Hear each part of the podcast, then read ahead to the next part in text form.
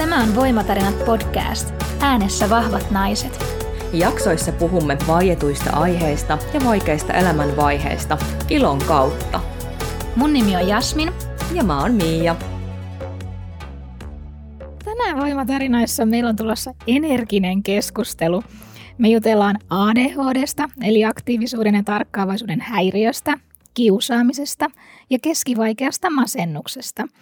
Ja erilaisiin mielenhäiriöihin liittyy yhä vahvasti ennakkokäsityksiä ja tänään meille oman tarinansa kertoo rohkea ja lahjakas taiteesta sekä musiikista itselleen voimavaroja löytänyt laulaja lauluntekijä Janel.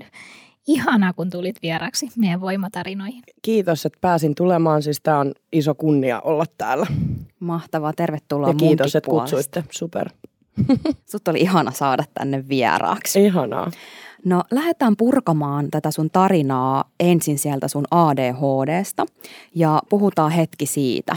Joo. Ja Suomessahan arvioidaan olevan tällä hetkellä noin 5 prosenttia, eli noin 250 000 ADHD-diagnoosin saanutta. Ja monilla tämä ADHD havaitaan ja diagnosoidaan jo lapsena, eikä vasta aikuisiällä. Niin minkä ikäisenä tämä ADHD-diagnoosi sulle tuli ja minkälaiset oireet sai epäilemään, että sulla on ADHD? Mä olin jo niinku päiväkodissa oikeastaan, että puhutaan siis, mä olin 5-6-vuotias about, niin sieltä tuli vähän väliin soittoa kotiin. Et kerrankin oli sillä lailla, että ne päiväkotitädit, niin ne otti mun äitiin yhteyttä ja sanoi, että muut lapset niinku pelkää mua, että kun mä oon niin sellainen äänekäs ja varsinkin niin kuin tytöt, että ne, niin kuin, mulla oli selkeästi jo semmoista niin kuin syrjimistä vähän siellä niin kuin päiväkodissa ja päiväkoti-ikäisenä, koska mä olin sellainen luonnonlapsi. Ja siis mullahan olikin niin kuin silloin ihan päiväkoti-ikäisenä niin enemmän niin kuin, niin kuin poikakavereita. Mä en juurikaan ihan hirveästi leikkinyt niin kuin tyttöjen kanssa mitään nukkeleikkejä. Et mä olin enemmänkin aina sitten niin riahumassa siellä pihalla niiden poikien kanssa. Purkamassa energiaa. Niin, niin. että semmoista ylivilkkautta oli niinku tosi paljon jo päiväkoti-ikäisenä ja keskittymisongelmaa ja sellaista. Mutta sitten tietysti niinku siinä oli sekin, että sit ne mun semmoiset taiteelliset lahjat pääsi tosi hyvin niinku esille. Että sitten taas sitä ei niinku, mun äitikään ei ko- kokenut, että se on semmoinen niinku ongelma. Että se oli enemmänkin hänen mielestä aina semmoinen niinku voimavara, että mulla oli energiaa ja mä olin aikaansaava ja semmoinen, että mä touhusin koko ajan jotain. Ja mulla oli aina niin kuin just, että mä piirsin tai soitin. Ja sitten mä tykkäsin paljon tehdä kaikki savitöitä ja muovailuvahoja tämmöisiä. Mä aina tein kaikki semmoisia hahmoja. hahmoja ja sitten mä leikin. Mulla, mä niin kuin osasin sillä viihdyttää itteeni, niin kuin, kun mä oon ainut lapsi. Mm-hmm. Semmoisessa omassa kuplas vähän tietyllä tavalla kanssa. Eli sitten silloin. Ja sitten kouluikäisenä, kun menin ekan luokalle, niin mä muistan aina sen, äiti on siis tämän kertonut mulle niin kuin myöhemmin, että mä oon sitä nauranut, kun mun ykkösluokan opettaja oli tyylin. Ihan siis ei mennyt varmaan kahta viikkoakaan, kun sä olisit soittanut mun äitille ja sanonut, että joo, että tota, sun tyttären käytös on kamalaa. se oli oikein sille huokassu ja ollut silleen, että se, se on niinku kamalaa. Et, et, et, et sielläkin niinku ilmeisesti muut lapset sitten jotenkin pelkäs ja vältteli mua, koska no, mulla oli tämmöinen leikki pienenä, kun mä tykkäsin Leina kuninkaasta, se on mun lempielokuva edelleen. Ja mä joku. aina leikin, mm-hmm. mä aina leikin sitä Simbaa. Niin sit mä tiedätkö vähän sille murisin aina ja sä, ka- joo. Tää, te voitte varmaan nähdä tämän silmissänne, mutta niinku. Pieni Simba siellä. Mulla oli tämmönen oma, että mä aina niinku leikin jotain eläintä tyyliä, tiedätkö, lapsena ja, ja sit mä niinku Simba juoksee. Ei, mutta just silleen, mä, mulla oli se niinku, se, mä, mä eläydyin siihen rooliin, niinku, tiiäks, kun mä, no mä teen nytkin siis musateatteria ja muuta, niin siis se on kyllä elänyt musta niinku lapsesta asti. Et, et ehkä sit se, se oli semmoinen.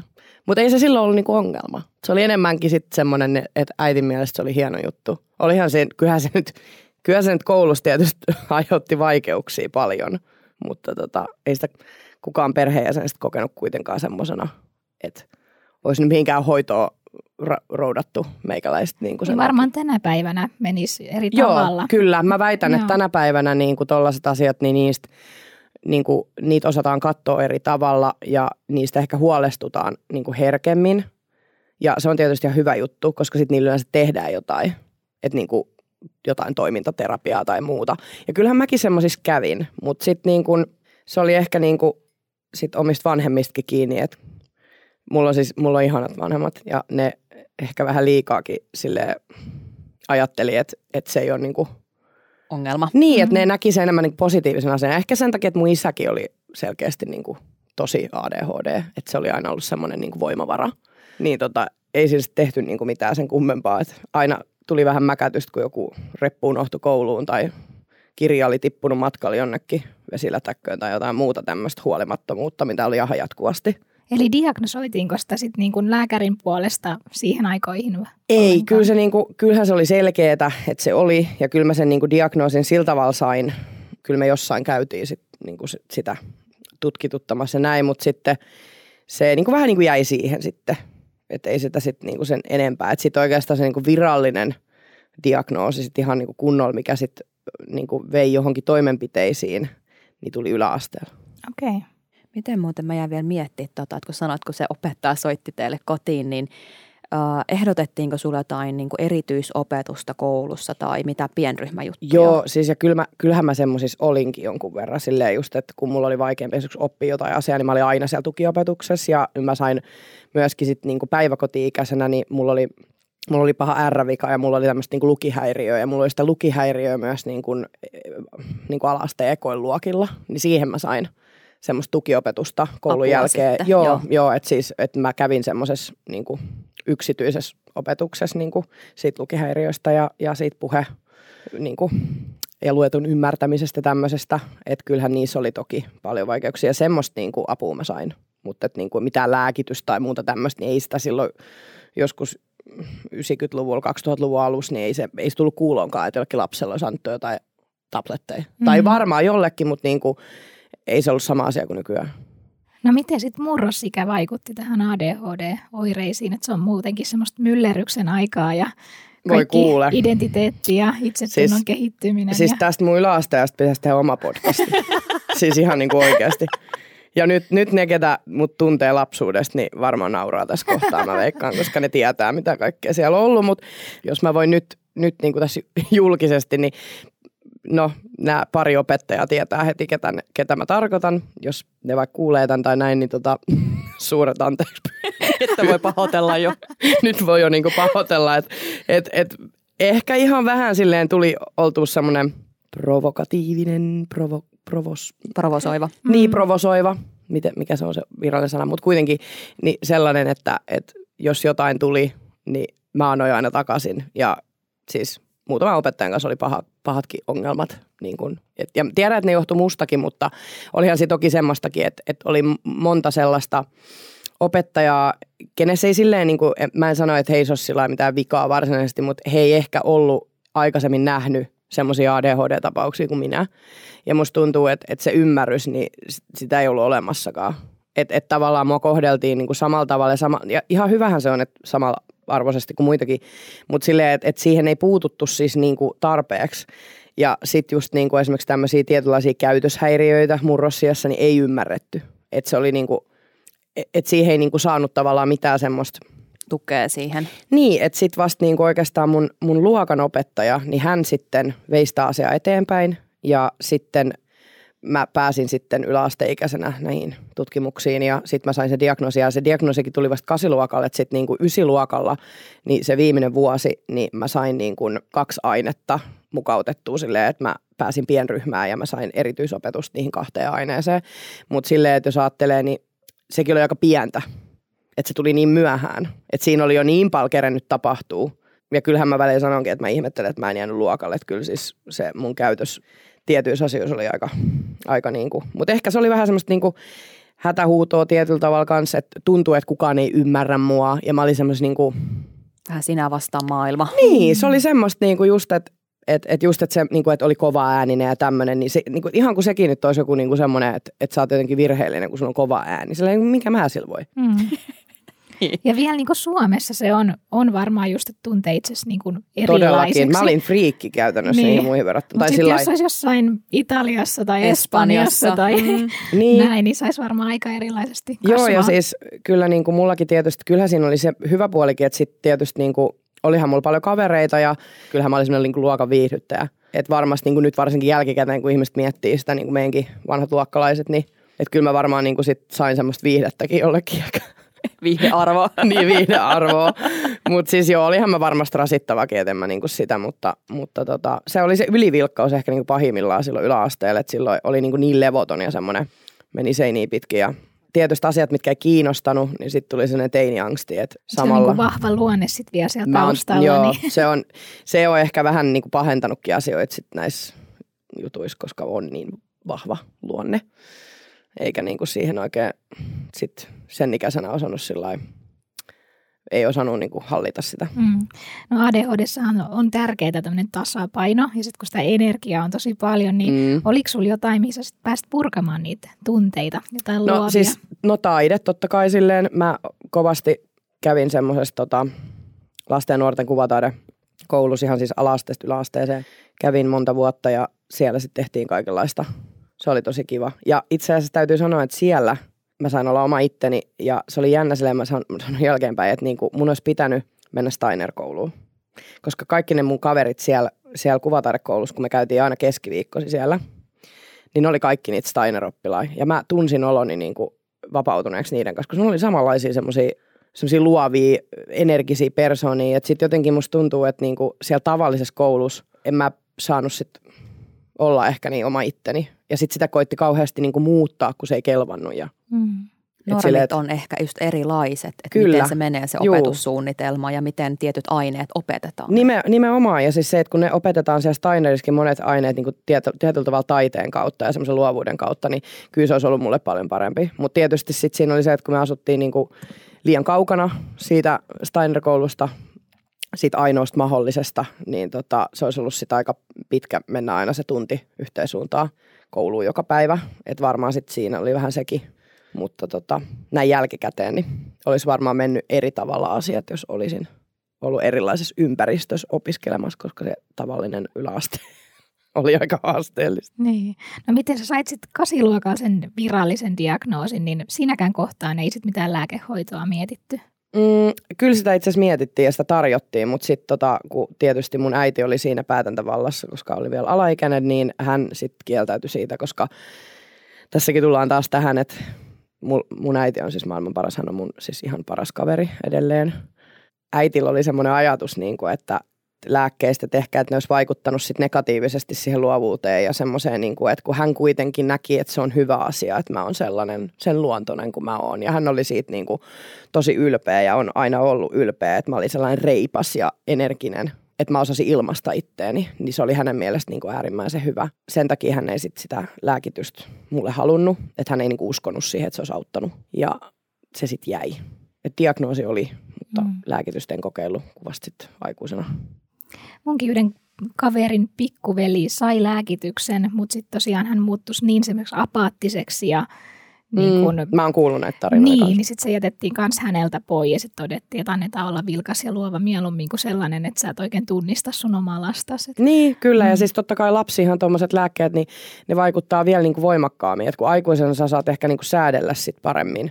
Kyllä mäkin näkisin, että ei ne, ellen toi joku ihan superongelmatapaus tai jotenkin väkivaltainen tai jotain muuta, mitä tietysti niin pojille esimerkiksi esiintyy tosi paljon nuorena, jos on ADHD, niin, niin, niin se tulee niin muut. Mulla ei olikin semmoista semmoista ongelmaa, niin tota, kyllä se, mä oon ehkä ihan tyytyväinenkin, että sitä ei sitten aloitettu silloin. Että oli kuitenkin, mulla oli se musiikki ja mulla oli se taide ja kaikki, mitä mä tein, niin kyllä mä sitten sain aika hyvin siihen purettua. Ja kyllähän mä sitten urheilin kuin hullu, että mä harrastin kilpauintia ja treenasin salilla kovaa jo niin 14-vuotiaasta lähtien ja on ollut kaikenlaisia valmentajia ja muuta silleen, että se on ollut aina niin kuin mulla kanssa semmoinen yksi apu. Että on liikunta niin, liikunta ja purkaa Kyllä, sitten. joo. Ja se on niin kuin edelleenkin semmoinen, että huomaa, että kyllä pysyy niin kuin ajatukset paremmin. Ja koko elämä kasas, kun on semmoista säännöllistä liikuntaa. Niin. Mm. No miten sitten tuossa vähän mainitsitkin tuosta koulukiusaamisesta yleensä ja, ja siitä puhutaan aika paljon ja että miten se voi vahingoittaa sitä lapsen mie- minäkuvaa ja sitä itsetuntoa, mm. niin Jouduitko sä kohtaamaan minkälaista koulukiusaamista sitten tämän ADHDn takia? Joo, no siis mun kohdallahan siis toki niin kuin nyt täytyy sanoa tässä heti, että mä oon ehkä joissain haastatteluissa joskus tuonut ilmi aika paljonkin tätä, että miten mua kiusattiin, mutta mä olin myös itse ehkä vähän semmoinen, en voi sanoa, että mä olin kiusaaja, mutta mä olin itse semmoinen, kun mä olin niin, mä olin niin häiriintynyt niin kuin siis tietyllä tavalla sen ikäisenä, että niin kuin musta tuntuu, että silleen, että mä, mä en sanoisi, että mä ollut kiusaaja, mutta mä oon ollut sellainen, erikoinen persona siinä mielessä, että kun mun huumori on aina ollut aika suoraa ja semmoista niinku aika ronskia, on se sitten ollut niinku mitä tahansa, mihin tahansa liittyen, niin musta tuntuu, että, että muutamat ihmiset, ja kyllähän siis mulla tulikin semmoisia ongelmia sitten yläasteaikana, että, että jotkut ihmiset otti asiat vähän väärin, en ollut niitä sillä tavalla tarkoittanut, niin sitten mä sain joidenkin ihmisten kanssa niinku semmoisen kiusaajan leiman, että kun mun huumori ei ihan välttämättä uponnutkaan, ja se oli vähän ehkä liian sarkastista tai että miksi sä sanoit noin. Niin, ja... niin, ja sillä lailla, että musta tuntuu, että siinäkin niin mua ei oikein sille ymmärretty, että kun eihän mä nyt kellekään olisi mitään pahaa halunnut, enkä silloinkaan. Mutta että mä olin semmoinen show-ihminen. Mun piti aina vetää överiksi ja mun piti aina ottaa se niin kuin lava haltuun niin, kuin niin sanotusti heittomerkeissä. Oli se sitten niin kuin koulun ruokala, luokka, tunti, tunti käytävä, ihan sama missä se oli, niin mun piti aina olla se oma show. Ja musta tuntuu, että siitä muutamat ihmiset loukkaantui pahastikin välillä, kun ne joutuu osalliseksi siihen.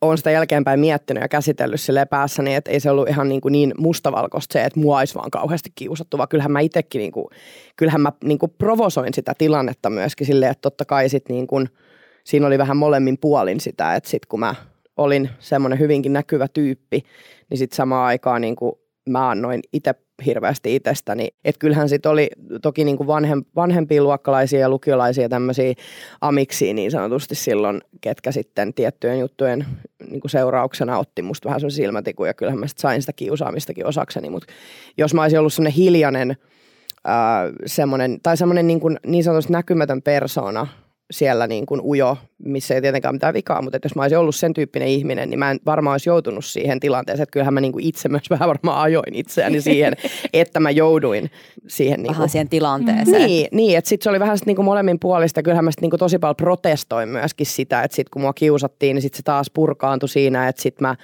se oli vähän semmoinen niin kuin kaksipiippunen juttu, mutta kyllä, toki, kyllähän siis semmoista niin kuin ihan sairaaloistakin kiusaamista siinä oli, että mihin ei pystynyt itse vaikuttaa. Mutta ehkä se olikin just se, että kun mä oon niin semmoinen tietynlainen persona, että niin kuin mä sanoin tännekin tullessa, että se on aina niin kuin, että joko 50 prosenttia niin kuin, niin kuin rakastaa meikäläistä tai sitten se on silleen, että ne sanoo se vi- toinen 50 prosenttia, että ei mä en jaksat. Se on niin rasittava.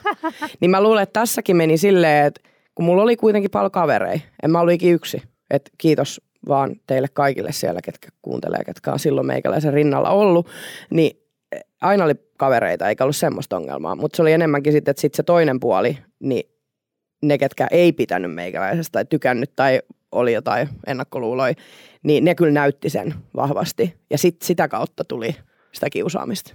Että kyllä sitä niinku kaikenlaista oli sitten sen ikäisenä, mutta ja ymmärsikö niinku kaverit sitä, että sulla on ADHD ja miten se vaikuttaa sun käytökseen ja tähän kaikkeen vai oliko se niinku, että tavallaan se kiusaaminen ja kaikki tilanteet aina liittyy siihen sun niin persoonaan ja olemukseen?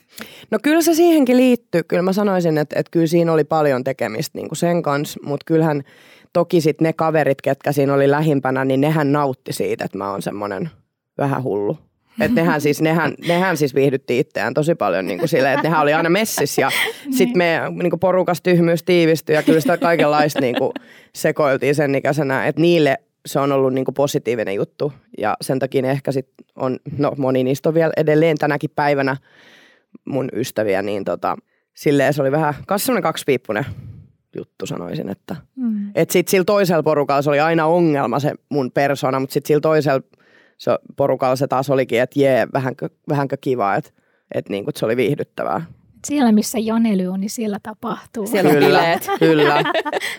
Se on just näin. Niin tota, kyllä mä sanoisin, että, että se aika lailla niin kuin tälleen. Että en voi just silleen syyttää suoraan vaan nyt. Ketään, että hei, että tää näin ja niin, näin. koska että... kyllä mä tiedän, että, että kyllä mäkin olisin voinut tehdä asioita eri tavalla niin kuin tälleen jälkikäteen, kun miettii. Mutta silleen, että se, minkä mä oon niin kuin päällimmäisenä silleen, että jos mietitään tätä kokonaisuutta, niin kyllähän silleen, että kun sä oot pikkukaupungista, mäkin Paimiosta, joka on tuolla Turun ja Salon välissä. Aa, meidän naapurikunta. Yeah. Mikä? Mä, mä, tuun, mä tuun Paraisilta ja jos mennään Turusta. Mä oon turkulainen. Aa, no niin, niin, no mutta mä oon Paimiosta ja si- siellä niinku varttunut ja tota, siellä niinku yläasteet käynyt ja muuta. Niin tota, no mullahan siis paljon olikin sit niinku, toki että mähän sitten lähin sieltä jo niinku teini-ikäisenä hengaamaan enemmän niiden turkulaisten kavereiden kanssa ja kaarinalaisten, koska mua ei, wow. mua ei, mua ei, mua ei, niinku, mua ei se, se paimio ei niinku ollut mun juttu. Ja siis ehkä just sen takia, että ei paimiossa ole niinku mitään mitään vikaa silleen, mutta täytyy sanoa, että siellä ei, siellä ei voi erottua. Että siellä pitää olla niin kuin sit sillä sitä massaa, että tulee vähän niin kuin hyväksytyksi. Että se on kuitenkin vähän semmoinen takapajula. Eikä siis niin kuin ihan hyvän lapsuuden me siellä vietiin. Enkä mä niin kuin sille, että kaikkien näiden juttujen, jos miettii näitä kaikkia niin kuin kokonaisuutena, niin en mä niin kuin sillä muuttaisi välttämättä mitään nyt sillä suoraan. Että kyllähän siinä on ollut hyviäkin puolia, että on varttunut pikkukaupungissa.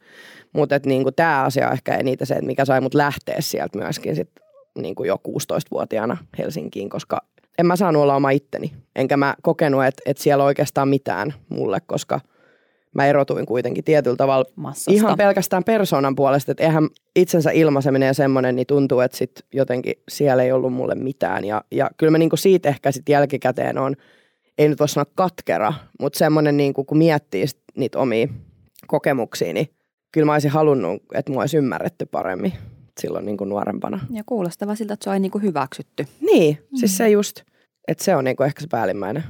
Mutta olihan mä siis silleen, että kyllä mä itsekin sitä provosoin, että ei voi just sille osoittaa niin, sormella. Ei voi, joo. No miten sitten tuossa mainitsitkin noista, just noista sun taideaineista ja että sä pääsit purkaan niin kuin tunteita ja tavallaan mm. sitä omaa luovuutta. Niin missä vaiheessa sä huomasit sitten, että erityisesti ehkä musiikilla oli suhun semmoinen eheyttävä voima?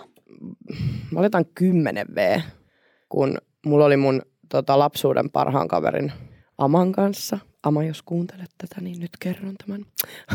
Salaisen tarinan. niin, meillä oli Aman kanssa tota, leikkimielinen yhtye. Hän on puoliksi afrikkalainen ja kaunis tumma nainen, niin hän oli sitten, meillä oli tämmöinen nimi kuin Black and White. no hei. ja tota, siitä se lähti niinku liikkeelle, sit meidän juttu oli se, että et, no me ei niinkään tehty omaa musiikkia silloin vielä, mutta me tykättiin hirveästi laulaa ja hän on myös tosi taitava laulaja ja tosi taitava muusikko. Me sitten laulettiin aina kimpas, kun kaksiäänisesti osattiin jo, niin kuin, hän varsinkin tosi hyvä niin stemmalaulajana ja näin, niin me aina laulettiin sitten kaikki Gimmelin ja PMMPn, TATUn ja tämmöisten biisejä. Ja sitten kun mun isoisa oli muusikko, ammattimuusikko ja paljon sävelsiä oli joka paikassa esiintymässä ja näin, niin tota, hän sitten otti meitä niin kuin siis, sanotaan siitä lähtien, kun me oltiin neljännen luokalla vai viidennellä, niin päästiin sitten kertoa niin kuin esiintyä yhdessä niin kuin näitä kovereita – vedettiin. Ja meillä oli samanlaiset asut ja sitten me niin oltiin mietitty semmoinen pieni koreografia siihen ja sitten me laulettiin niitä. Ja, ja sitten tota, sit se oikeastaan lähti se, että mä rakastuin siihen esiintymiseen ja semmoiseen, niin kuin, että se alkoi antaa mulle niin kuin vielä paljon enemmän kuin se, että mä vaan jotain soittelin pianoa ja lauleskelin kotona, koska mitään laulutunteja mä en silloin vielä ottanut. Siitä se sitten lähti. Ja sitten meidän tiet lähti sillä erilleen yläasteaikoina, että sitten hänellä tuli muita mielenkiinnon kohteja ja mullakin oli siinä välissä jo sitten kaiken näköistä muuta, että eihän mä koko ajan sitä musiikkia niin tiiviisti harrastanut, että vähän jotain pianoa soittelin siinä sitten, mutta sitten siinä yläasteen lopussa tuli sitten, aloin kirjoittaa omia biisejä. Oikeastaan sen seurauksena, että mun isoisa kuoli ja hänelle sitten tein semmoisen muistobiisin hautajaisiin niin kuin ensimmäisenä biisinä ja siitä se sitten oikeastaan lähti. Mä aloittaa semmoisia laulutunteja Turussa ja pääsin vähän studiollekin äänittelee ja sitten mä tajusin vaan, niin kuin, että tämä on mun juttu. Ja oikeastaan tämä on niin kliseinen homma, kun mun isoisä sanoi kuolivuoteella mulle silleen, että sinun pitää lopettaa ne hölmöilyt, että sinusta tulee vielä jotain suurta. Mm. Niin kuin, et, hän, et näki hän, niin kuin, hän näki potentiaalia, että kun hän tiesi tämän mun, meillä oli semmoinen sama kieli niin sanotusti tässä musiikissa ja taiteessa, niin tota, siitä se sitten oikeastaan lähti ja mä tajusin silloin, että okei, tää, mun, mun pitää tehdä tätä. Se vaan niin kuin valtasi kaikki mun ajatukset sillä, että, niin kuin, että tämä on se niin kuin mun oma juttu ja sitten mä lähdin tekemään niitä biisejä ja sitten mä niin kuin pikkuhiljaa tajusin sille, että okei, no liikunta, okei, no piirtäminen, taide, maalaaminen, ne on kaikki kivoja harrastuksia, mutta en mä halua tehdä niitä ammatiksi. Mä haluan tehdä musiikkia. Sitten kun mulla on toi graafinen puoli, niin mä kävin opiskelin sitten graafiseksi suunnittelijaksi. Työharjoitteluyhteydessä tulin sitten tänne Helsinkiin ja sitten täältä sai kontakteja ja silleen se pikkuhiljaa lähti. Itse niin oikeastaan kaikki mun kontaktini luonut tosi pitkälti et ei ole ollut mitään sellaista varsinaista manageria tuossa koko ajan niin kuin hoitelemassa juttuja. Et jotain säätäjiä on tuolla vuosien varrella ollut, mutta tota, mut, säätäjiä lupailijoita, mutta tota, kyllä mä oon itse pitkälti silleen ottanut rohkeasti yhteyttä ja, ja kontaktoinut ja verkostoitunut ja, ja se on ollut ihan sitä omaa aktiivisuutta, että sieltä ihan 16-vuotiaasta asti, kun on omaa musaa tehnyt ja julkaissut, itse on sitten sitä niin kuin vienyt eteenpäin. No sä sanoit, että sä muutit siis 16-vuotiaana Helsinkiin Mm. ja silloin sä julkaisit jo ekat sun cover-biisit. Joo, joo. Joo, ja oikeastaan, oikeastaan jo 15-vuotiaana julkaisin ekat cover Ne oli sitä aikaa, kun oli MySpace ja Mixeri ja Irkkalleria ja Kuvakennet ja kaikki tämmöiset ekat somet, niin Aika- sanotusti. Siellä ollaan itsekin oltu. Kyllä, kyllä, kyllä. Irkkalleria. Nimenomaan. Ja tota, Irkkalleriasta oikeastaan lähti se mun semmoinen, en voi sanoa niin kuin suosio, mutta siis semmoinen, niin kuin, että pääsi, Pinnalle pääsi vähän. vähän, niin kuin pinnalle niin kuin nuorten keskuudessa varsinkin, että sitten alettiin pyytellä keikoilla sinne tänne ja tonne ja, ja mulla oli selkeästi semmoinen, että mä olin vähän semmoinen niin kuin näkyvä somepersona siellä Irkkalleriassakin. Vähän ehkä sitä kuvamateriaalia häveten tässä jälkikäteen, mutta Onko se vielä saatavilla? ei onneksi. Ei onneksi Mä oon ole. kyllä miettinyt tätä kanssa Mutta siis niin kuin mä voin sanoa, että mä oon ihan tyytyväinen, että se on niin kuin, että ne on, että ne on niin kuin se oli jossain onneksi pittiavaruudessa. ennen sitä Google-aikaa, kun kaikki kuvat löytyy Kyllä. nykyään Googlesta. Siis joitain niin- kuvia löytyy vieläkin, jos menee, siellä on jotain kuvapankkeja jossain, jossain mutta tota, kyllä siis ne on tuhottu. Hyvä, God. Koska niin kuin, voi luoda sitä teiniheruttelun määrää. Ei ollut, ei ollut, ei ollut rajaa sille. Tiedätte kyllä varmaan, mistä Kyllä. puhun. Ja varsinkin, kun sai sen ekan kameran. Joo, sit ylhäältä päin niitä kuvia, kun. On joku pieni napapaita päällä ja sitten semmoinen valkoinen farkkuhame, oh my god. Mut joo, anyhow, niin sieltä se sitten lähti liikkeelle ja pääsin sitten kaikennäköisiin juttuihin ja, ja tota, silloin niinä ekoina vuosina pääsin myös laulamaan taustoja muutamille ihan tunnetullekin räppäreille ja sain kontakteja sitten sieltä täältä ja sitten keikkoja tuli ja tein muutaman semmoisen minikiertueenkin muutaman räppärin kanssa just ketä tänä päivänäkin tekee vielä uraa. Ja siis semmoisesta kaikesta se lähti pikkuhiljaa. Et. Ja sitten kun itse ajattelee tällä jälkikäteen, niin kyllä, kyllä siis niin paljon on tullut tehtyä kaikkea. Asia aina vie seuraavaa ja sitten se taas seuraavaa. Ja Mä just mietin, kun sä oot niin räiskyvä ja tämmöinen puhelias, niin et sä mitään manageria tarvii. Että tollaisia managereikin on aika vaikea löytää. Niin kuin. Mm. Mä luulen, että sä hoidat kanssa ehkä itse paremmin. Joo, mä, niin kuin. mä luulen, että ainakin niin kuin tähän asti, niin kuin silleen, että ehkä se sanotaan seuraava steppi, niin siihen mä tarttisin jonkun, kenellä on niin kuin aina semmoisia isompia kontakteja myös niin kuin maailmalta, jos meinaa niin kuin kansainvälistä uraa tehdä. Että semmoinen, semmoinen manageri olisi kyllä hakusessa, mutta katsotaan nyt, nekin on aina vähän semmoisia, voiko niihin kaikki luottaa? Niin. Ja niin täytyy ne on. sitten varmasti myös niille pitää- klikata, Joo, että, joo, että on ja sit- sellainen. Jep, ja sitten pitää myydä se oma sielu, sielu niille, niin se on aina vähän sitten semmoinen toinen juttu, että mulla on vähän semmoista arvomaailmat, että moni diili on jätetty käyttämättä, kun on tullut oma arvomaailma vastaan. Mm. Mm. Tota. Mutta mä oon ihan pärjännyt tälleen itseksenikin, että kyllähän tämä keikkaa kuitenkin on koko ajan ja Niin ja musiikkia voi tehdä niin kuin itse omien verkostojen kanssa julkaista ihan todellakin. niin, niin Mullakin isosti oma- kuin haluaa. Ja, Ja mullakin on oma kotistudio ja siellähän mä suurimman osan kaikista jutuista väännän. mm. ja joskus on, tai niin kuin, että se menestyshän loppupeleissä vaatii vaan sen, että sä löydät sen oikean tiimin, kenen No kanssa kyllä, homma lähtee. todellakin.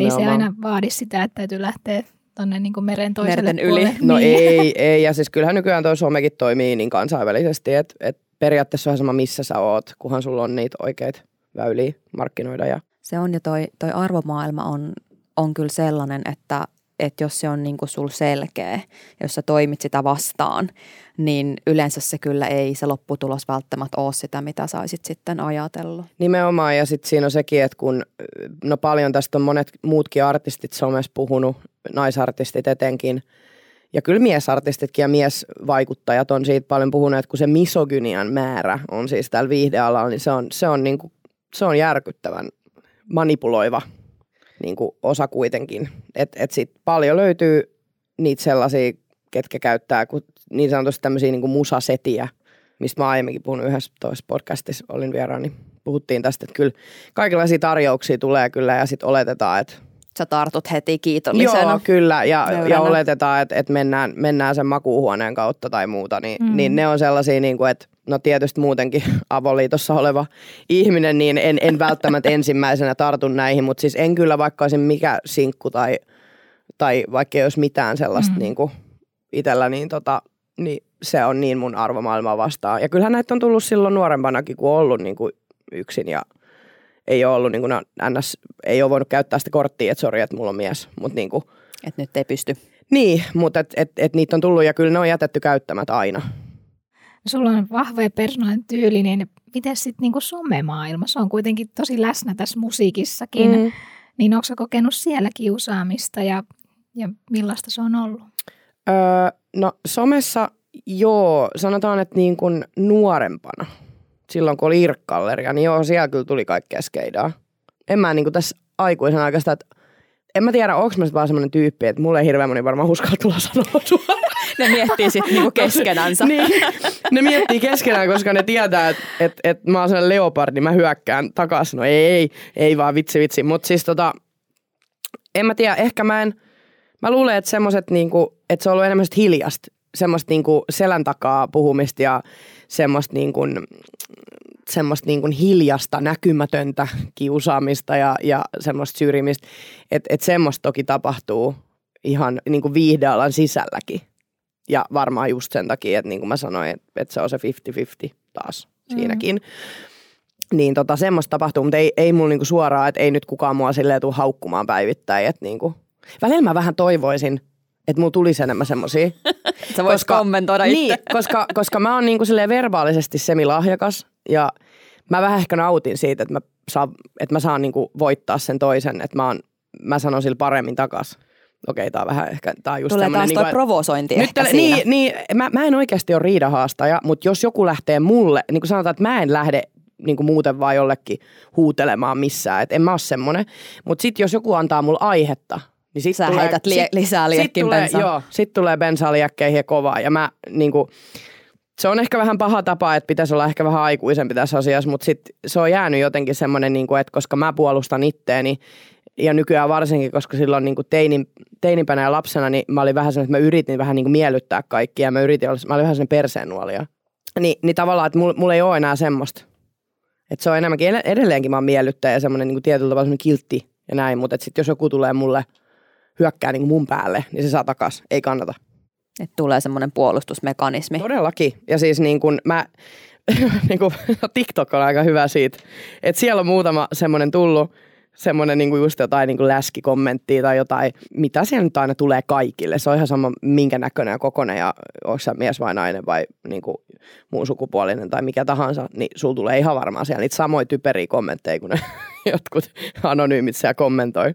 Niin sellaisia, niin mä aina välillä vastaan niin kuin videolla silleen, että mä sitten heitä vähän niin kuin, kommenttia niin, he, heitän vähän niin kuin, tai silleen niin kuin, mä yleensä, mä en ole niin kuin varsinaisesti niitä silleen kommentoinut, mutta mä oon niin kuin laittanut niin kuin video silleen vastauksena. Et, ja mä kyllä tykkään siitä. Se on mielestäni ihan hauskaa.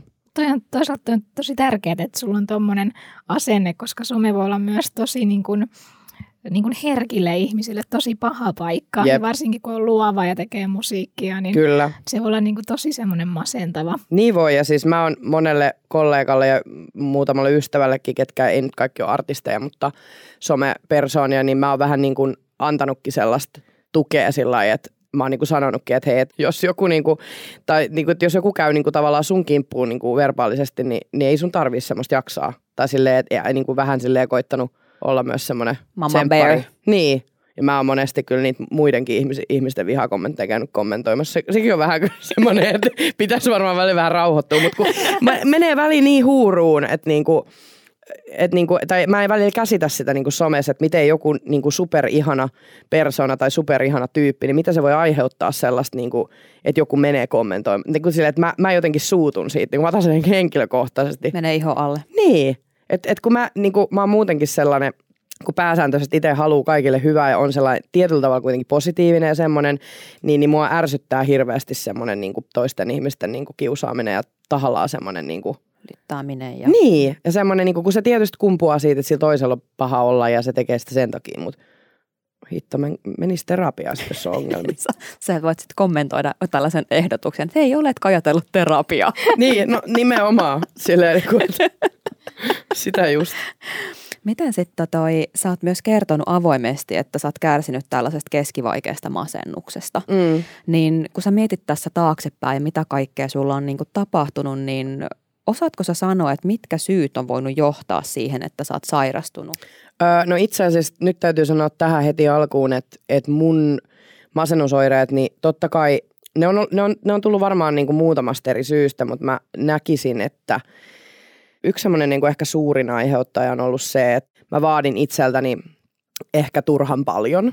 Mä oon, mä oon semmonen, niin kuin, että joka päivä mä uskottelen itselleni, että mä oon superihminen, mulla on supervoimia ja on niin paljon tekemistä ja sitten mä luulen aina, että mä ehdin tekemään kaikki saman päivän aikaa tai että mä otan jonkun viikon ja sitten mä asetan itselleni kauheat jutut ja sitten mä vielä oletan, että kaiken sen tekemisen jälkeen mä jaksan neljä kertaa käydä salilla ja että pitäisi niinku, mä oon nyt yrittänyt opetella sitä, että mä kuuntelen enemmän sitä, niinku, että mitä mä oikeasti jaksan ja mä en ole vihanen itselleni siitä, jos mä pidän jonkun yhden päivän milloin mä en tee mitään. Mä makaan sohvalla, syön jätskiä ja katson Netflixiä. Niin kuin suurimman osa mun elämästäni, niin mulla on ollut sellaista pakkomielteistä. Et mä sanoisin, että Mä en, mä en ole saanut diagnoosia siihen, mutta mä epäilen, että mulla on jonkunlainen lievä OCD myöskin, koska mulla on sellaisia pakkomielteisiä, pakko semmoisia niin kuin, semmoisia, niin kuin mitä ei pysty niin kuin selittämään oikein millään muulla. Teekö sä niin kuin jotain, että sä tarkistat jotain asioita monta kertaa, onko se sen tyyppistä vai? Öö, siis joskus se oli sellaistakin. Se ei ole nyt oikeastaan mulla niin kuin esiin niin paljon sellaisena. Mulla on enemmänkin semmoisia muita. Että esimerkiksi mulla on sellainen, että kun mä oon ihan, mä oon ihan sairas niin kuin siivooja. Siis, ja se on niin kuin, siis se, se ei ole mitään niin kuin normaalia, vaan siis mä oon, mä oon semmoinen, että jos mulla on päivä, sanotaan petipedattu ja joku menee istuu semmoisen sängyllä, niin mä käyn viiden minuutin väliin suoristamassa sen. Ja sitten mulla on kaikki tämmöisiä niin kuin, Mulla on tämmöisiä kaikki juttuja. Tervetuloa vieraat niin, Mä olin tässä, että tuu meille. Joo, ei, ei, mutta silleen, että, että mä, mä oon ihan kauhea. Ja siis nuorempana varsinkin, niin se esiintyi niin kuin vielä voimakkaammin. Ja niin kuin mun kaverit niin kuin aina nauro, kun mä olin sellainen, että lähdettiin jonnekin ulos, niin mulla oli sellainen matto, mihin tuli sellaisia, niin kuin, tiedätkö, että kun se meni vastakarvaan, niin tuli se, semmoisia sohviikin on semmoista, Joo. että tulee semmoisia jälkiä.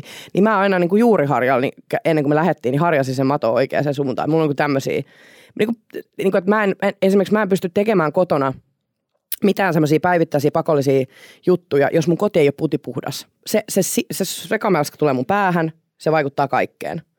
Ja sitten niinku just tämmöisiä, onhan mulla siis toki jo sellaisia niinku tietynlaisia pakkomieltä just, että kun mä lähden, niin pitää vaikka niinku vessa siivota ja niin, mutta se liittyy kaikki niin kuin enemmän niin kuin ehkä se siivoamiseen ja semmoiseen ylitarkkuuteen ja kontrolloimiseen ja semmoiseen, niin kuin, että sä haluat pitää kaikki langat käsissä. Niin, niin että mä en tiedä, että onko se, onko niin. se, niinku, että onko se sit OCDtä vai onko se niinku vaan sellaista niinku jotain kontrollifriikkeyttä tai jotain. En mä tiedä oikein, mä saa sitä silleen diagnosoida, mutta niinku, mitä mä oon lukenut näitä kaikenlaisia oireyhtymiä niinku kuvausta, niin kyllä se niinku viittaisi siihen, että mulla voisi olla jotain, jotain muutakin kuin ADHDtä, koska mä oon tosi semmoinen ja sitten se on vähän ristiriidassa se ADHD, koska ADHD tuo mulle sitä hajamielisyyttä ja semmoista tietynlaista bohemia käytöstä – mutta sitten samaan aikaan mä oon ihan niinku natsi. On niinku kaiken. Joo. Niin. Et, mä, et, et niinku välillähän siis mä oikeasti joudun vähän selittelemään tätä mun persoonaa kanssa, että niinku, et, et, et mä oon niinku kaksi vähän niinku eri tyyppiä. Ja sitten nämä päivät, kun mä yritän pitää vapaata, niin jos, mä niinku, jos siellä kotona on yhtään mitään, niin siis mun on pakko touhuta koko ajan ja se on niinku semmoista, semmoista pakkomielteistä. Miten esimerkiksi sit musiikki, että onko tämä vaikuttanut jotenkin sun niin kun musiikin tekemiseen tai laulujen syntymiseen tai puratko sä jotenkin sitä sinne? Joo, siis toki kyllä mä, kyllä mä puran ja kyllähän se näkyy niin kuin sit, niin kuin silleen, jos mietitään niin kuin tyypillisiä ADHD-oireita, niin kyllähän se näkyy niin kuin siinä mielessä mulla myöskin semmoisena, että sit mä saatan, niin kuin, että mä en pysty lopettaa. Että se niin kuin, jos mä lähden tekemään jotain, niin mun täytyy tehdä se loppuun ja, ja silleen, että, niin kuin, että sit siitä tulee taas uusi semmoinen pakko mieleen että mä en voi niin kuin jatkaa eikä tehdä mitään seuraavaa asiaa ennen kuin mä saan sen, niin kuin tämmöisiä mulla on. Mulla ei ole ihan tollasta, tollaisella tasolla, mutta kyllä mä ainakin koen, että siivoaminen tyhjentää myös mieltä. Että mm. sä niin kuin järjestelet asiat, että kun kämppä on puhdas, niin sit sä pystyt ottaa vastaan jonkun seuraavan projektin. Et mm. Usein mä siivon koko kämpän, kun mun laukee joku stressi vaikka jostain edellisestä, niin sit tulee niinku siivottu ja sitten sä voit vasta keskittyä seuraavaan. Niin kyllä. Et kyllä mä niinku kans koen, että se on vähän jotain kontrollia tai on, mielen, mielen järjestelyä tai jotain kyllä. sellaista. Mutta mullahan on ihan silleen, niinku, että et jos mä lähden sieltä kotoa silleen, tänäänkin oli kamala, kun mulla on kaikki kassit purkamat. Mä oon ollut tuossa reissussa ja kaikki kassit purkamatta ja mä oon koko tämän päivän ahdistanut se, että ne kassit on siellä purkamatta. Se on ihan kauheata ja sitä, sitä on tosi vaikea selittää, mutta mulla on joku sellainen hirveä tarve, niin kuin, että kaikki on niin kuin, langat on aina mun käsissä ja mä hallitsen niitä. Ja, ja se ei ole taas mun mielestä yhtään tyypillistä ADHD, että sillä että toki niin kuin asioihin uppoutuminen ja tämmöinen, mutta niin kuin, että mä en ole aikaisemmin tavannut sellaista ADHD-ihmistä, jolla niin kuin tämmöinen niin kuin kontrolloiminen ja kaikki olisi niin kuin semmoista pakkomielteistä. Että se on enemmänkin niin kuin, että voi olla ahkera ja semmoinen, mutta sit tosi monella ADHD, ketä mä tunnen, niin näkyy enemmän se bohemipuoli. Voi olla toki siis, onhan ihmisiä erilaisia, en mä niin kuin sitä sano, mutta harvemmin tulee niin kuin törmättyä sellaiseen, kenellä olisi nämä molemmat. Onko sun vaikea päästää irti? On, todella. No miten vielä tästä masennuksesta, niin millainen sun elämäntilanne silloin oli ja kestikö se pitkään, millainen vaihe se oli sun elämässä? No niitä tulee ajoittain itse asiassa, että kun mullahan on se diagnoosi, niin, niin mä sanoisin, että mulla tulee ajoittain semmoisia, niin kuin, että mä haukun itteni mun pään sisällä. On silleen, että sä oot looseri, sä et ole tarpeeksi aikaiseksi, sä oot jo niin kuin tämän ja tämän ikäinen ja sä, oot, sä et ole tätä ja tätä vielä tehnyt. Niin kuin, mulla tulee semmoisia niin ajoittain. Yleensä tulee siinä, niin kuin, kun tulee pimeä aika. Ja mullehan siis kaamoshan on pahin mahdollinen. Siis mä, se kaamosmasennus on kamala. Se iskee joka vuosi. Mutta et sit niinku siinä tulee semmoisia, niinku, ja sitten mä rupean vaatii itseltäni liikaa, ja sitten mä vähän niinku se masennus ottaa vallan siinä kohtaa, kun mä huomaan, että mä oon ihan loppu, ja mä en jaksa tehdä niitä kaikki asioita, mitä mä oon itselleni kirjoittanut sinne niinku kolme kilometriä pitkään to-do-listaa. Sillä, että musertuu, kun kattookin niin. sitä. Et se on niinku semmoinen, mikä yleensä laukaisee sen, että et on niin on niin itsekriittinen ja on niin vaativa semmoinen mm, niin kuin, ankara. tosi ankara. Joo. Mutta kyllä sitten toki muitakin tekijöitä on, että sit voi sanoa, että mun isä kuoli tapaturmaisesti tuossa mm, vajaa neljä vuotta sitten, niin tota, sehän sitten tietysti laukasi aika pahankin niin kuin masennusjakson. Ja sit, siitä mulla tuli oikeastaan myöskin, palataan taas tähän äskeiseen, että siitä tuli mulle sellainen, että kun mun isä oli mun niin kuin semmoinen sankari. Mun molemmat vanhemmat, mulla on tosi tiivis ja läheinen perhe ja hyvät välit. Ja, niin mulla tuli sitten semmoinen pakkomielle siitä sen isän kuoleman jälkeen – nyt, nyt se katsoo tuolta pilven reunalta ja että niinku, et, et, et mä haluan tehdä se ylpeäksi. Mun täytyy nyt tehdä hirveästi kaikkea. Että tavallaan tuli semmoinen, niinku, että ei hitse, että et, niinku, olisi ollut kiva, että iska olisi ollut näkemässä nämä kaikki jutut. Mutta silleen niinku, tuli semmoinen, että et ehkä niinku, hänen elämänsä aikana niin olisin halunnut saavuttaa enemmän. Olisin, tuli semmoinen itseinho, että olisin halunnut, että hän voisi olla enemmän musta ylpeä ja että olisin saanut enemmän aikaiseksi. semmoinen niin kuin paniikki.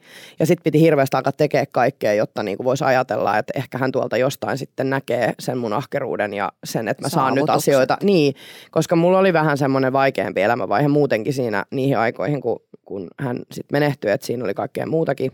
Niin sitten siitä tuli semmoinen. Ja se on nyt pitänyt aika hyvin tämän neljä vuotta. Että ehkä sitten senkin takia, että tuntuu, että kello tikittää, että tässä tulee 30, niin täyteen kuukauden päästä, niin, niin sitten jotenkin tuli semmoinen, että nyt pitäisi niin kuin, jos haluat asiat tapahtua, nyt pitää tehdä hirveästi hommia.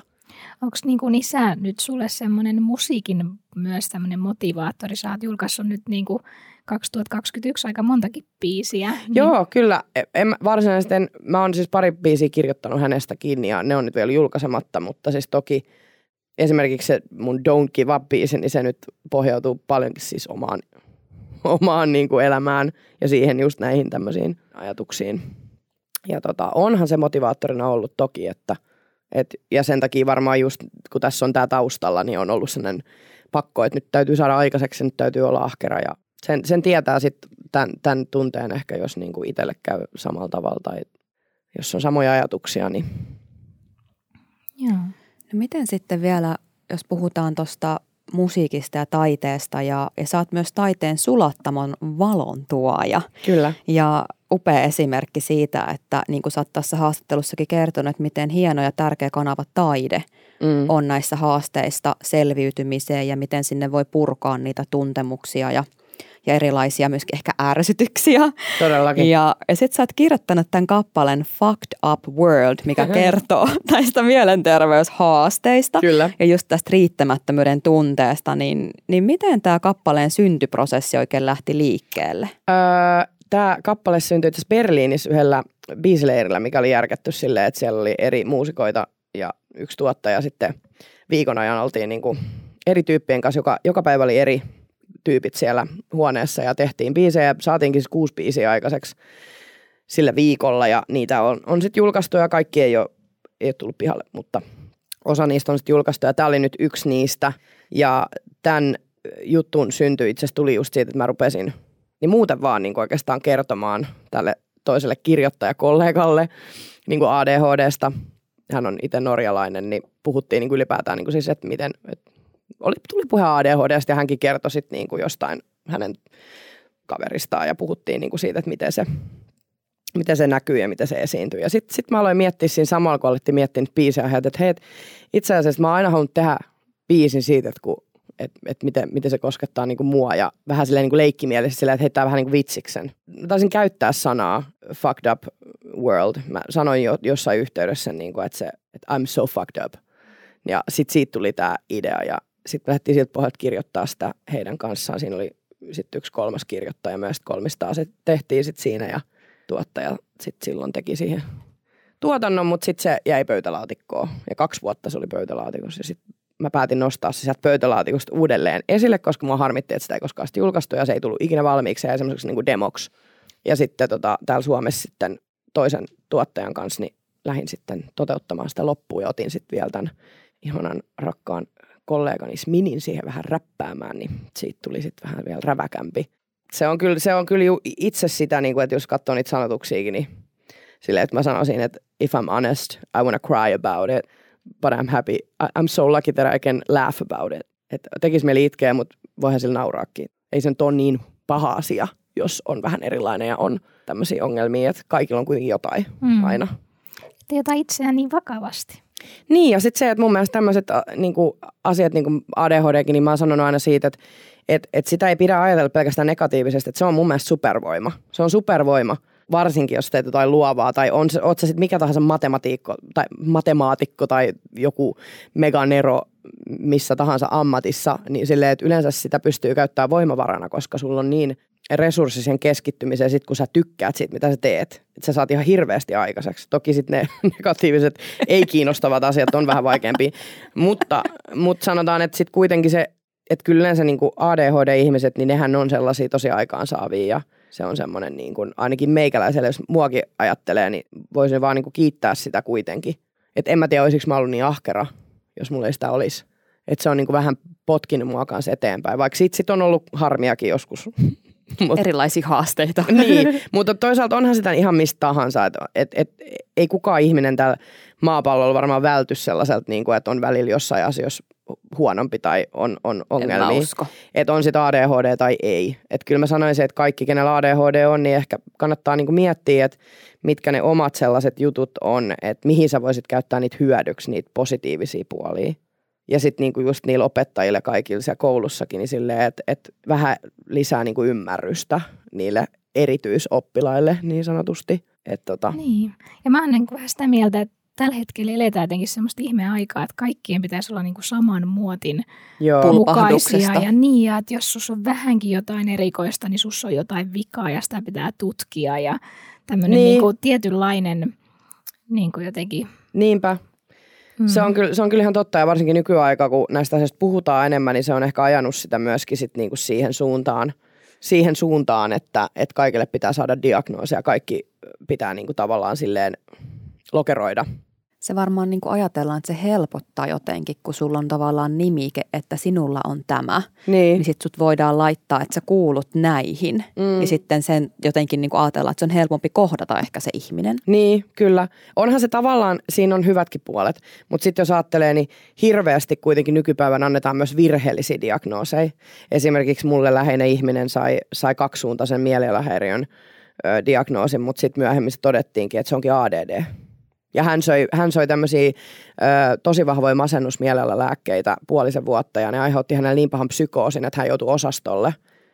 Niin kuin hän oli kaksi viikkoa melkein niin kuin osastolla, koska ne aiheutti niin pahan psykoosin ne lääkkeet. Et silleen, että mä sanoisin, että kyllä noissakin niin kuin on huono puoli ja mä ainakin itse niin haluan just niin kuin vastustaa sitä, että ei liikaa.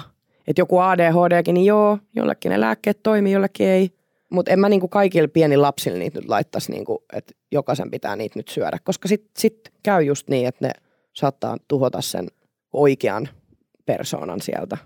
Niin ja sitten miettii just, että no, että miten hepposin perustein sitten ehkä Nimenomaan. voidaan niin kuin että silleen sä kerrot vähän, että no mulla on nyt tällainen viikko. Ah okei okay, joo, sulla, sulla on tää. Sulle laitetaan sitten tästä, otas, katsotaan neljät eli eri pillerit saat tästä näin mukaan joo huominen koettaa erittäin kauniina. Joo, älä ihmettele, sulla on sitten vähän semmoinen känninen olo joka päivä, kun näitä vedät, mutta älä siitä välitä, kuule. Me täysillä vaan ja pillerit poskee ja menoks. En mä, niin, mä en on, Onko se jotain sellaista, että on helpompi jotenkin sitten kuulua jotenkin yhteiskuntaan tai niin. jotenkin semmoista. Että... Niin ja sitten, että kun kaikki ongelmat on aina sellaisia ongelmia, mitkä pitää saman tien hoitaa. Joo. Et niin kun, kun mä oon kanssa sitä mieltä niin kuin silleen itse aika monien ongelmien kanssa pystyä elämään. Niin kuin kyllä ADHDkin, nyt kun on kokeillut myös niitä lääkkeitä, niin, niin itse sanoisin silleen, että on ihan siis, niin kuin, että totta kai ne auttaa keskittymiseen. Ja mullakin niin kuin, kyllä ne, ne auttaa esimerkiksi sitä, että kun mä oon sellainen, että mullahan tulee joka viikko uusi burnoutti. Mähän vedän joka viikko itseni burnouttiin. Mulle tulee sellaiset mania-jaksot kolme päivää, mä saan ihan hirveästi aikaiseksi. Sitten neljä päivää sen jälkeen, kun mä oon vetänyt itteni piippuun, niin sitten mä oon silleen, mä katson seinään silleen, mitä on elämä. Mut, Onko sulla nyt mania? on ehkä vähän. Huomaaksen? Mikäs jakso tässä on? niin. Tässä on nyt mania-jakso menossa. Ja mulla, mulla on tästä hauska kertomus. Itse asiassa täytyy tähän vielä loppuun sanoa, että vaikka ne lääkkeet tosiaan auttaa siihen, niin kuin just, että ne tasaa sitä vähän sitä sun energiankulutusta, kaikkea niin kuin semmoista keskittymistä, että ei tule niin semmoisia isoja hyppyreitä mä olin tuossa muutama viikko sitten yhdessä toimenpiteessä ja mut nukutettiin ja aamulla sitten heräsin sieltä heräämöstä ja olin sitten ihan niissä kipulääkkeissä ja sitten se, sit se heräämöhoitaja siinä oli, että joo, että älä, älä ihmettele sitä, että nyt voi vähän sitten olla semmoinen niinku, en mä tiedä, oliko, mitä mä olisin niinku saanut, mitä ne kipulääkkeet, oliko se jotain mor- morfiinia. niin, en mä tiedä, mutta jotain vahvaa kipulääkkeet. Siis mä olin niin fiiliksissä, mulla oli niin hyvä fiilis. Mä olin sitten tota, niin päässyt sinne omaan huoneeseen siellä sairaalassa ja sain puhelimen käteeni. No totta kai, koska olen tämmöinen tämmönen niin kuin meganettisoppailija, niin olin sitten tilaillut kaikkea, niin kuin, että sitten kun ne tilaukset, ne kassit, mä menisin tehdä tästä itse asiassa IG-videonkin, mutta sitten mä jätin tekemät, kun sitten tuli tästä kyseisestä nettikaupasta se, tuli se artikkeli, että siellä on jotain mikromuoveja ja jotain, jotain tämmöistä tuli siitä, niin mä en sitten julkaissut sitä. Mutta mut tota niin, niin sieltä kyseisestä nettikaupasta, niin siellähän on kaikkea superhalpaa. Mä olin sieltä tilailut kaiken näköistä, mulla ei mitään haju seuraavan päivän, mitä mä oon tilannut. joku tämmöinen, niinku, joo, se yllätys, että et, no ihan kiva, neljä, neljä eri pakettia sieltä sitten niinku, nyt on yksi vielä hakemat, että se on sitten yllätys, mitä siellä on, mutta kaikenlaisia. Nämä pääsiäisen kinderyllätykset tuli vähän etukäteen. Joo, ja onneksi tuli halvaksi. Ei ollut kalliita. Että ei ollut nyt silleen mitenkään kauheasti tuhlattua rahaa, mutta silleen, että kaiken näköistä ihmeellistä tilpehöriä sieltä tuli tilattua. Ja sitten mä valin... Sulla oli ehkä ollut joku selkeä visio, mihin sä niitä olit sit niinku... Hyvässä Joo, fiiliksessä tilaillut. Kyllä. Ja muun muassa viisi eri väristä skottiruutuhameet oli tullut no niin. Et mä en tiedä, mitä mä niillä viidellä skottiruutuhameella teen, mutta... Musiikkivideo ja tanssijoiden hameet. No juu, ja... kyllä. Oli vielä väärän kokoisiakin, niin sekin oli hyvin mielenkiintoista. Yksi oli niin iso, että täytyisi vähän saada lantiolla tavaraa, että pysyisi päällä. No niinkin päin niin, älä. No ne voi pienentää. Tuossa sä muuten mainitsitkin, että sulla oli 30-vuotissynttärit, oli tulossa. Joo, joo, tässä kuukauden sisään. Koeksä nyt, kun sä oot aikuinen, kaunis, ihana nuori nainen, että sä saat olla nyt oma itsesi? Joo, kyllä siis toki. Et siis se on kyllä tässä niin kuin sanotaan, että jos vertaa niin kuin nyt sitä, että kun täytti 20 tai nyt täyttää 30, niin kyllä, kyllä niin kuin mä oon niin itsetietoinen nykyään. Mä, mä oon just sitä, mitä mä oon. Mä en häpeile mitään. Mä en ota keltään mitään sellaista niin kuin, tai sanotaan, että, että totta kai niin kuin, kyllä mä otan neuvoja vastaan, mutta en mä, niin kuin, mä en anna muiden päättää sitä että, tai määrittää, että kuka mä oon. Että se on kyllä semmoinen tietynlainen niin kuin itsevarmuus on kyllä kasvanut tässä kymmenen vuoden aikaa, että nyt on, niin kuin, on parempi olla – ja sitten mä myös kannustan toki näitä nuorempia ja yritän puhua sen puolesta ja, ja koitan olla sen esimerkki siitä, että niinku, ei sun tarvi olla mitään massaa, että sä saat olla just sellainen kuin sä haluat ja olla ylpeä siitä. Hmm. Mutta joo, onhan tämä myös kamalaa vanhentuu. Ihan hirveätä. Et kyllä tässä on niinku, kriisiä No kyllä on kuule kaikenlaista potoksmestat jo kuule googletettu, että mihin, mihin sitä niin noita ryppyjä lähtisi hoitaa. No ei, ei ole vielä pahoja ryppyjä, mutta kyllä, kyllä siis ihan hirveätä siis niin kuin, kun ei, ei ole yhtään semmoinen olo. Mm-hmm. Mun just mun serkku, joka on mulle kuin sisko, niin hän just laittoi viestiä tästä tänään, että sä oot kyllä niin kuin kuuleen 30, hän olisi 20. Meillä on mm-hmm. siis yhdeksän vuotta ikäeroa. Niin hän laittoi, että mä oon kuuleen 30 ja nuorekkain niin kuin 30. Mä sanoin, että onko mä niin vanha, että sä voit sanoa, että mä oon nuorekas? niin kuin vähän, että what? Mutta kyllä mä ymmärrän sen tavallaan sillä lailla, että hän ajattelee toki, koska mä oon edelleen, niin kuin, vaikka hän on paljon nuorempi, niin mä oon aika samalla aaltopituudella, että mä oon toki kypsempi ja mulla on koke, kokemusta enemmän ja sillä tavalla, että mm. mä, mä oon vähän sellainen isosisko, mutta mä oon kuitenkin sellainen lapsenmielinen, että mä oon edelleen se hullu, ketä tanssii pöydillä, jos mennään juhlimaan. Että en mä niin kuin koe, että musta olisi mitään semmoista riipastu pois. Niin, että mm. kyllä se mun persona on ihan sama kuitenkin ja mun äitihän on myös semmoinen, että sieltä tulee hyvä esimerkki Mutta varmaan just ehkä sitten hän vertaa mua sitten semmoisiin niin kolmekymppisiin kotiäiteihin, ketkä on mennyt naimisiin ja saanut lapset ja elämä on niin kuin toisenlaista. Enkä mä sano, että siinäkään on mitään vikaa, mutta se, että mä en ole Ei ehkä, sun juttu. Niin, mm-hmm. ei ole mun juttu, että sillä ei niin kuin, että täysi arvostus heille ja, ja sehän, on, sehän on hienoa, jos, jos lapsia haluaa ja perheen haluaa, niin sehän on parasta. Mm. Mutta itsellä on kyllä jotenkin vielä siis menojalka vipattaa silleen joka suuntaan, että toivottavasti niin kuin se pysyy vielä jonkun aikaa. niin. Ei tule väsähdystä. Miten sun sitten, kun sä puhuit noista arvoista, niin onko ne muuttunut tässä, että onko sulla eri asiat tärkeitä tällä hetkellä elämässä? Mm, toki siis on, onhan se semmoiset arvomaailmat kehittynyt ja mennyt kypsempään suuntaan. Mutta toki myös täytyy myöntää, että kun on tällä alalla, niin valitettavasti esimerkiksi kaikki tämmöiset ulkonäköpaineet ja muut, niin, niin kyllä mä niiden kanssa taistelen edelleen. En samalla tavalla kuin kaksikymppisenä tai, tai nuorempana. Että kyllä mä silleen on itse, itse varma ja sillä tavalla, mutta niin kuin pienet jutut ja ehkä se liittyy sitten tähän 30 kriisiinkin, että et tulee niitä muutoksia, että ei olekaan enää 15V että semmoiset jutut, mutta ne on varmaan sit sitä, mitä ehkä kaikki niinku viihdealan ja, ja tämmöisten niinku julkisten alojen ihmiset miettii. Mm. On se mikä tahansa, oot sä, teet sä mitä vaan, jos sä olla paljon esillä ja näin, ja sä oot vähän semmoisen niinku suurennuslasin alla tietyllä tavalla mm. kuitenkin esiintyjänä ja näin. Niin onhan se semmoinen, se elää tuolla. Mutta mä yritän koko ajan niinku siis silleen kehittyä ihmisenä ja olla silleen, pääsis kuitenkin semmoiseen olotilaan, että ei tarvitsisi niinku ihan niin kuin liikaa miettiä sitä ja käyttää semmoiseen aikaa. Mutta toki kaikki muut asiat, niin ne on, muut arvot niin sanotusti, niin on kehittynyt varmasti parempaan suuntaan. Ja osaa nähdä asiat kyllä ihan eri tavalla. Että jotenkin silloin niin kuin kaksikymppisenä mä olin semmoinen, niin kuin, että, että mulla oli ehkä vähän liikaakin semmoinen niin kuin mustavalkoinen fiilis, just esimerkiksi kun puhuttiin tästä koulukiusaamista, niin oli semmoinen, niin kuin, tiedätkö, vielä vähän paino semmoinen katkeruus sieltä yläasteajolta, että kun mä, että vähän semmoinen niin uhriutuminen tai semmoinen, että ei sitä osannut ajatella sille, että, että oliko mä nyt ihan sitten niin kuin parhain ihminen ever. Mm-hmm. niin kuin, Teikö mä jotain? Niin, että et, silleen, kun, kun on aikuiseksi tullut, niin on tajunnut silleen, että no joo, että et kyllä ehkä vähän pitäisi katsoa peiliinkin jossain asioissa. Sitä peiliin katsomista mä oon oppinut tosi paljon en mä mikään ylimielinen semmoinen ole koskaan ollut, mutta et niinku, semmoinen tietynlainen niinku naivius. Mm. Katsoa ehkä vähän eri perspektiivistä. Joo, niin. ja että osaa, osaa käsitellä asioita paljon paremmin ja, silleen niinku, ja just se, että tuo sitä huumoria, että ei ota mitään niin vakavasti. niin huumorikin voi olla vaan semmoinen voimavara. Se on todella voimavara. Siis kaikesta pitää pystyä heittämään vähän vitsiä. Voimavaroista puheen ollen, niin jos meillä on nyt täällä kuulijoissa ihmisiä, joilla on mielenterveyshaasteita tai kamppailee samoin asioiden kanssa, niin mitkä olisi Janelle sun sellaiset top kolme voimavaravinkkiä meidän kuulijoille? Hmm. Tietysti riippuu, että minkälaisen ongelman kanssa kamppailee, mutta että mä sanoisin, että ehkä niin kuin, siis ollaan parin kaverin kanssa puhuttu tämmöisestä onnellisuuspäiväkirjasta, että oikeasti niin kuin kuulostaa tyhmältä, mutta siis että voisi vois ajatella, että kun niitä mielenterveysongelmia, niin kirjoittaisi kuitenkin – paperille vaikka niin kuin siis tiedätkö, semmosia, niin kuin, että koittaisi ajatella itsestään myös niin kuin sit niitä positiivisia puolia ja miettisi niitä omia vahvuuksia, että mihin niitä voisi käyttää vielä paremmin ja et jotenkin, että saisi siitä sellaista voimaa, että ettei vajoisi niin kuin ihan sinne syvimpään kuoppaan niin kuin pahoillakin hetkillä. Ja tietysti tämä on nyt semmoinen, että, että jos sulla on vaikka joku läheinen kuollut, niin kuin mullakin, mulla kuoli siis mun isä ja vuosi sen jälkeen kuoli yksi mun parhaimmista ystävistä, myös somevaikuttajan tunnettu tämä Eveliina, Ylösen Eve, niin hän sitten meni, meni heti mun isän jälkeen ja se oli mulle tosi rankka paikka, että niin kuin kaksi superläheistä, niin kuin voi sanoa, perheenjäsentä niin kuin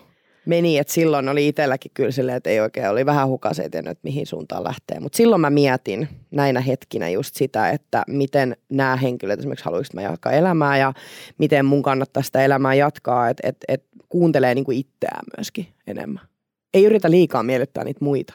Kun ei me kuitenkaan eletä täällä niitä muita varten, niin mä sanoisin, että jos esimerkiksi nämä mielenterveysongelmat tulee jostain sellaisesta asiasta, että, että sulla on paineita jostain tai että sä koet olevas huono tai muuta, niin mun mielestä se semmoinen, niin että, että mietit hetken ja kirjoitat ylös niitä omia vahvuuksia. Sitten sä alat oikeasti miettiä, että ei hitto muuten, että mä osaankin tämän jutun aika hyvin. Mihin mä voisin tätä hyödyntää?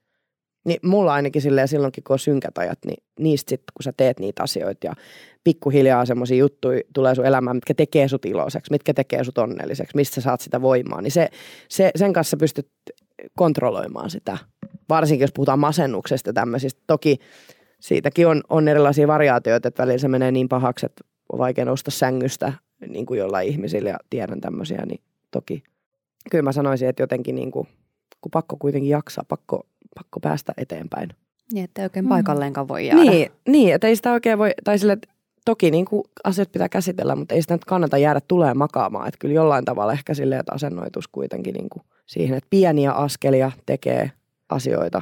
Y- yhdelle kaverille just sanoin, ketä oli vakavasti masentunut, että, että, niin kuin ihan, että riittää, niin kuin, että tuossa pääsit sieltä sängystä ylös ja pikkuhiljaa, tiedätkö, niin kuin, kun se meni niin pahaksi, että, että se oli niin kuin jo semmoista supervakava, niin siinä kohtaa niin kuin, pikkuhiljaa pääsit sieltä sängystä ylös ja meet vaikka vähän haukkaa raitista ilmaa, käyt kaupassa, teet semmoisia pieniä arkeasioita, niin kuin, että jos nekin on niin kuin, tavallaan sulle haaste siinä mielentilassa, että jos se menee niin pahaksi, niin, niin silleen, että kun ei kukaan vaadi sulta sitä, että sun täytyy huomenna olla täysin kunnossa. Tai... Tiding! Niin, että silleen, niin kuin... että se, se on semmoinen niin kuin, se on semmoinen niin kuin step by step. Mm. Näin mä sanoisin. Tai nämä on ollut mulle itselle sellaisia niin kuin, ja sitten tietysti kun on, on tämmöinen vaativa ihminen, niin sitä koittaa koko ajan sanoa itselleen, että hei sun tarvii niin kuin jaksaa kaikkea. Että se on ihan inhimillistä. Tunteen niin näin. Niin, niin, se just. Mm. Mutta kyllähän toki niin kuin kolmantena vinkkinä, niin kyllä mä niin kuin sanoisin, että, että jos on mahdollisuus, niin kyllä Suomessa toki on vähän ollut, ollut huonolla mallilla tämä terapia-apu, mutta se, että jos nyt jotenkin kykenee ja pystyy, niin jonkunlaista apua olisi hyvä hakeekin.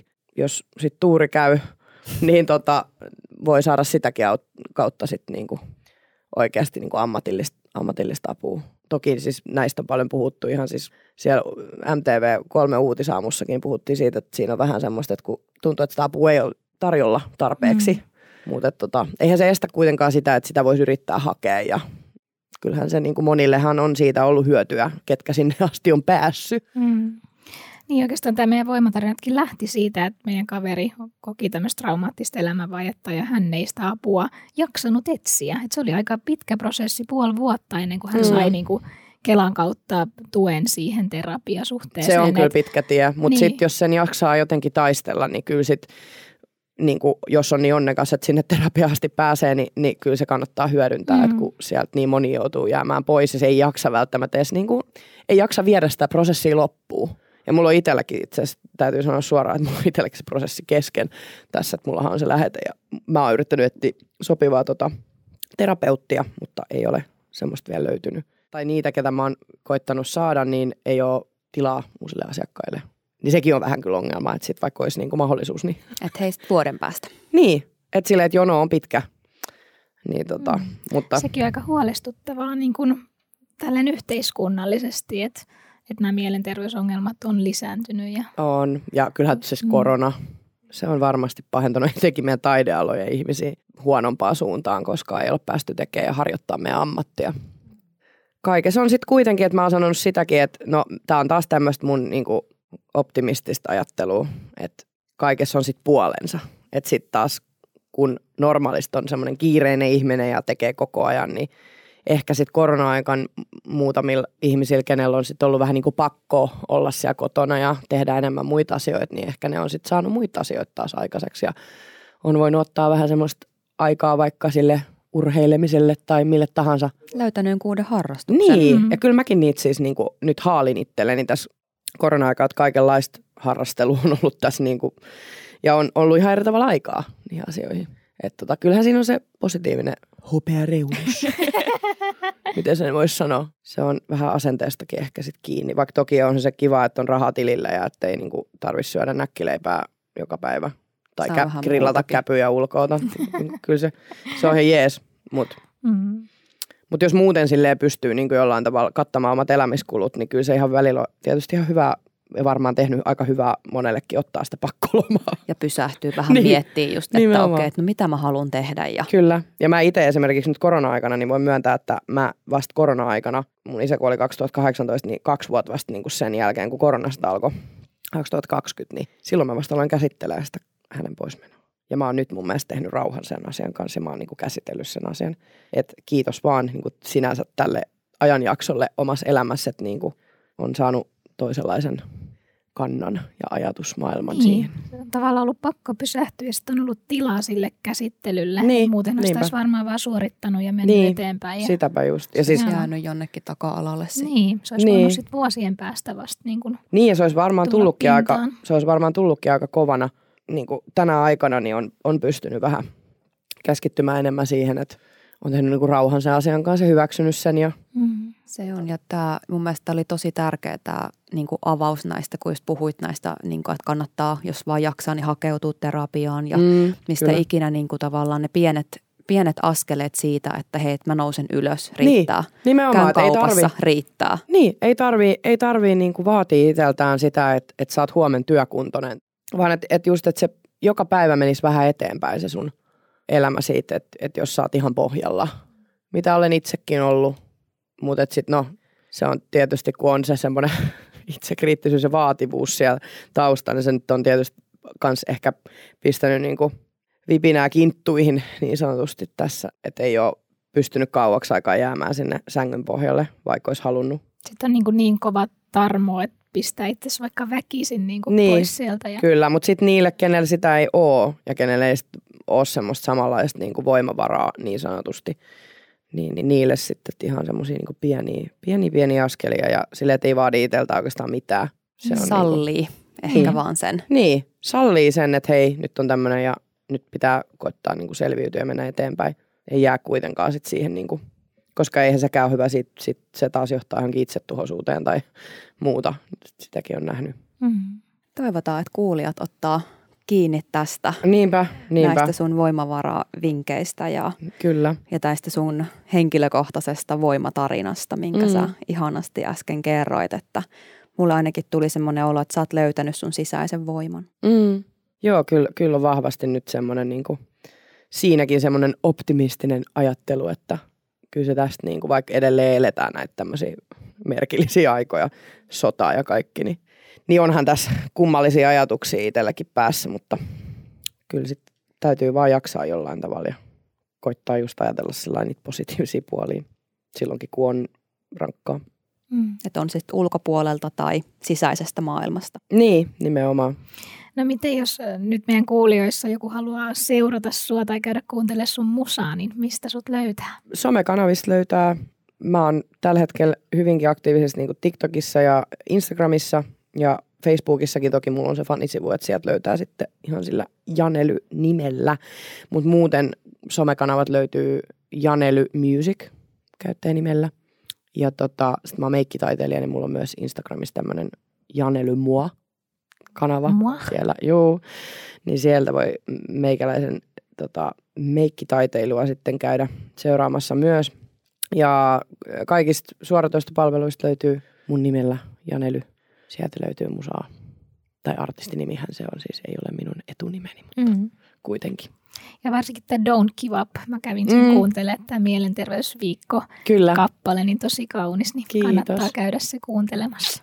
kyllä, ehdottomasti. Ja Fucked Up World on kanssa. Joo, molemmat. Eli, eli Janelyn musat luureihin ja kyllä, ehdottomasti. Ja lisää on tulossa tässä nyt varmaan jo ennen kesää. No niin, mahtavaa kuulla. Kiitos Janella, kun sä tulit meidän podcastiin ja kerroit sun tarinasi. Kiitos, että sain tulla. Oli tosi ihana tulla höpöttelemään tänne ja toivottavasti joku nyt sai tästä jotain. Kyllä mä uskon. Energiaa ja ajatuksia. Aj- Kyllä. nimenomaan ajatuksia Mm. mm. siihen, että jos on, on tällaista tilannetta, että niin kuin mikä, mistä voi lähteä liikkeelle ja miltä tuntuu tietyt asiat, ja että sä et Mm. ole yksin sen kanssa. Niinpä. Että on muitakin, kenellä on vastaavia kokemuksia, niin sekin on mun mielestä semmoinen tosi lohdullinen ajatus. Joo, todellakin.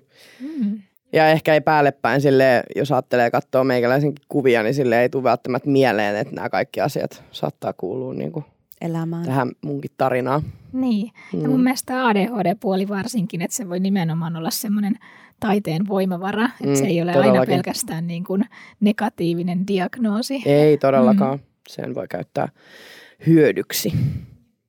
Mutta mahtavaa, hei kiitos Janely ja toivotaan kaikille oikein ihanaa ja aurinkoista viikkoa. Kiitos. Kiitos. Tässä oli tämänkertainen voimatarinamme. Kiitos kun kuuntelit. Onko sinulla voimatarina, jonka haluaisit jakaa kuulijoidemme kanssa? Laita viestiä osoitteeseen hello at voimatarinat.com. Löydät meidät myös Instagramista ja Facebookista nimellä Voimatarinat. Kuullaan taas seuraavassa jaksossa. Moi moi!